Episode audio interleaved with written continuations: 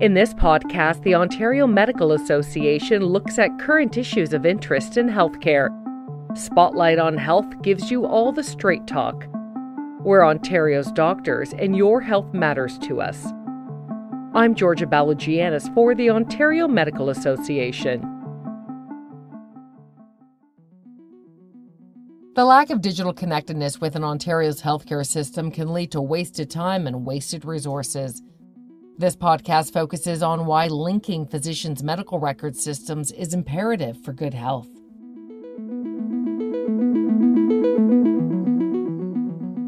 Antonia Palmer is executive director of the Kindred Foundation, which funds oncology research and clinical trials and supports children and young adults with cancer. She relates her experience of navigating the healthcare system as her son battles cancer.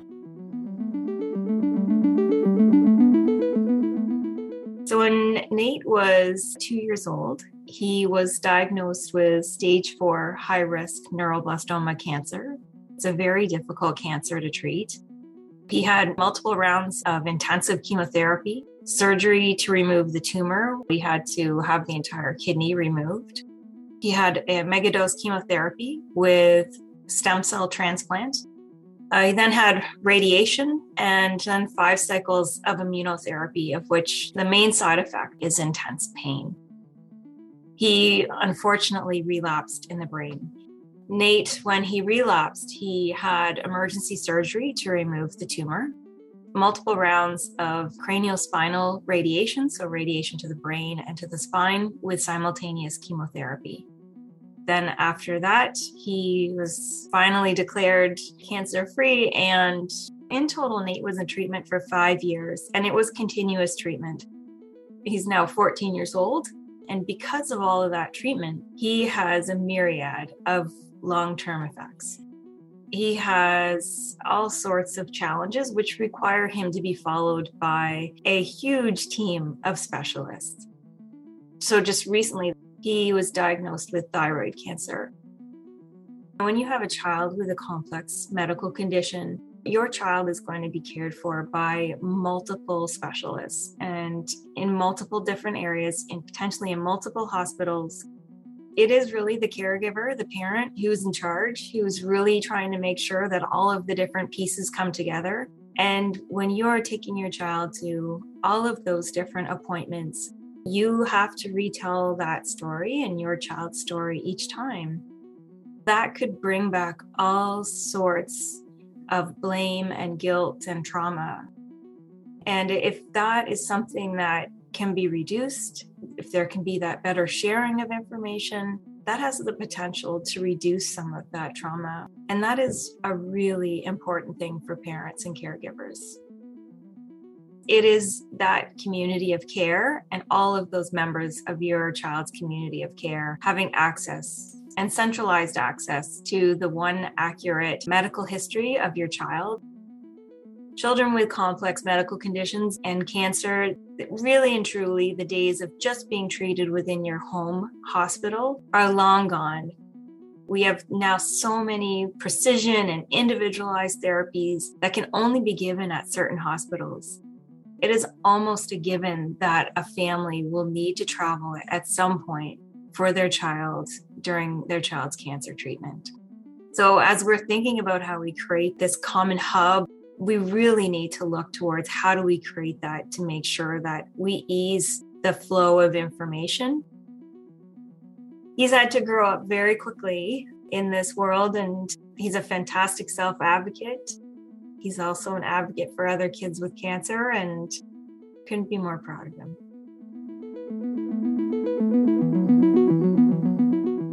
Dr. Chandy Chandrasena is the Chief Medical Officer of Health for Ontario MD, an OMA subsidiary established to help Ontario physicians transition from paper charts to electronic medical records. She also practices family medicine in Ottawa.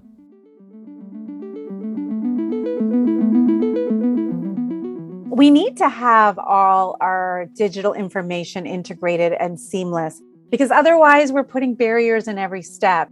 If patients have to repeat themselves every time they see a specialist, through their healthcare journey, it adds a barrier and stress to them. If physicians have to depend on the patients to give a history, then that acts as a barrier. If we had an integrated system that was seamless, we would actually save resources, time, and at the end of the day, it would be much better patient care. Pharmacists, the nurses, everyone needs to sit there and kind of see how it fits in. They haven't really come together. We're all individual silos. This is incredibly important from a physician point of view, but also a patient point of view. I remember I would go into the office, I would work my regular hours, then I would go home, I would look after my kids, I would put them to bed, and every night I would work from eight until midnight, catching up on all the notes, the administrative work, the forms, the consults, the referrals, the labs.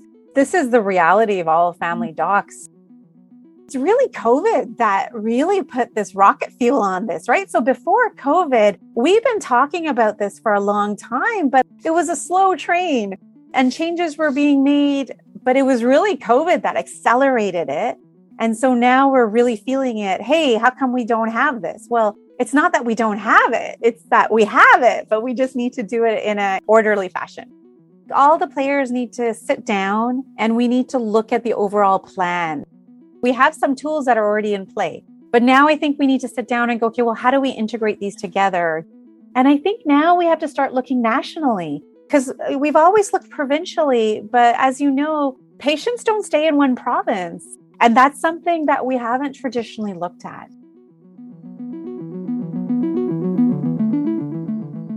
Justin Bates is the CEO of the Ontario Pharmacists Association.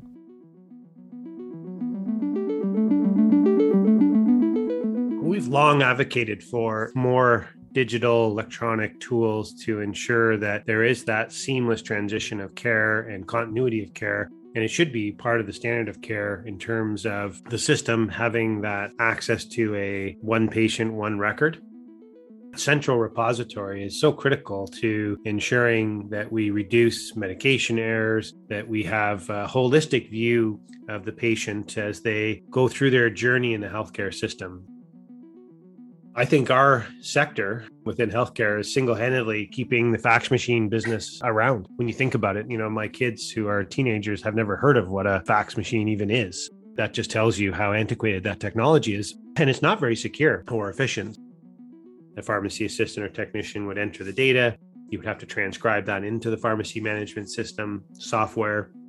But you do introduce the potential of human error when you're having to put that information in so having electronic, you know, makes perfect sense. And in today's world where we're doing banking online and everything seems to be electronic, I find it still shocking that we don't have the solution implemented on both ends. That if we're looking at scope of practice and what pharmacists and physicians are doing, they can't do their job to the best of their abilities unless they have the tools, tools to be able to see and access information. You need access to the whole picture of the patient in order to do it as safely as possible. So I think that connectivity and the information being shared back to the physician uh, is also important. It creates efficiencies, puts in more safety measures, and allows for healthcare providers to have a holistic view of that patient's healthcare. It's in everyone's best interest to have an efficient and safe system, particularly for medication management. This, it's a slow rollout the technology's there. It's just the will and the money to implement it and working collaboratively with each sector to make sure it's done successfully.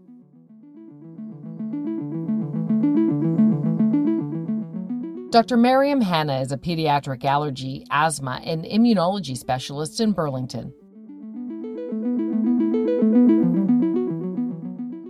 Netcare in Alberta is 10 steps ahead you can figure out patient compliance just from looking on Netcare.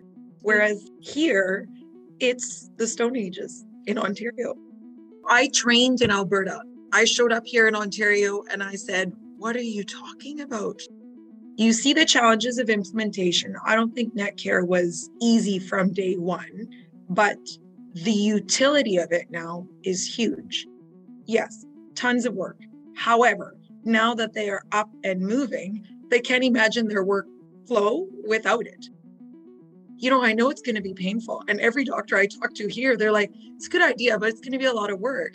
However, just the prospect of what we can accomplish by doing this is huge. You're looking at a larger population here in Ontario.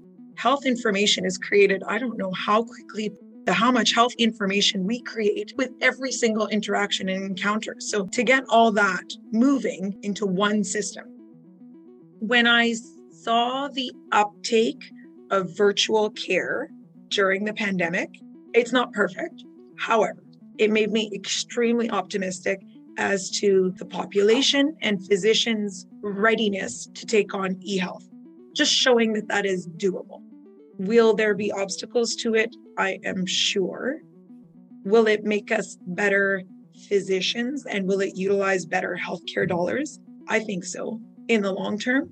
I can't imagine it doing the opposite because we will be so much better informed I just think it's an implementation hurdle to get through, but it's not impossible. And I think the longer also that we don't attempt, the worse off we're going to be. I will schedule most of my consults to be about half an hour. I can even spend a full 30 minutes just in discussion going through history, what has been done, and our next steps. We are relying almost 100% on patient recall. And this is where things can get lost or duplicated or simply take time. By the end of that 30 minutes, that patient's chart isn't done, right? The encounter isn't done. There's still an hour's worth of digging around for either me or my admin or my nurse or schedule the next appointment and then get them back. Parents are so amazing in that some of them keep meticulous records because they are totally understanding that these systems don't communicate. So they will come with folders, folders with every single thing as a hard copy. And I find that the more medical encounters that patients have or families have, the more likely that they are that they have a spreadsheet somewhere. So they're communicating to you that they realize that our health information does not interact. And unless they put it in a binder that they bring from one visit to the next, you guys won't know my first goal is to get them an encounter where they have the answers by the end of it and to make their time efficient and my time efficient.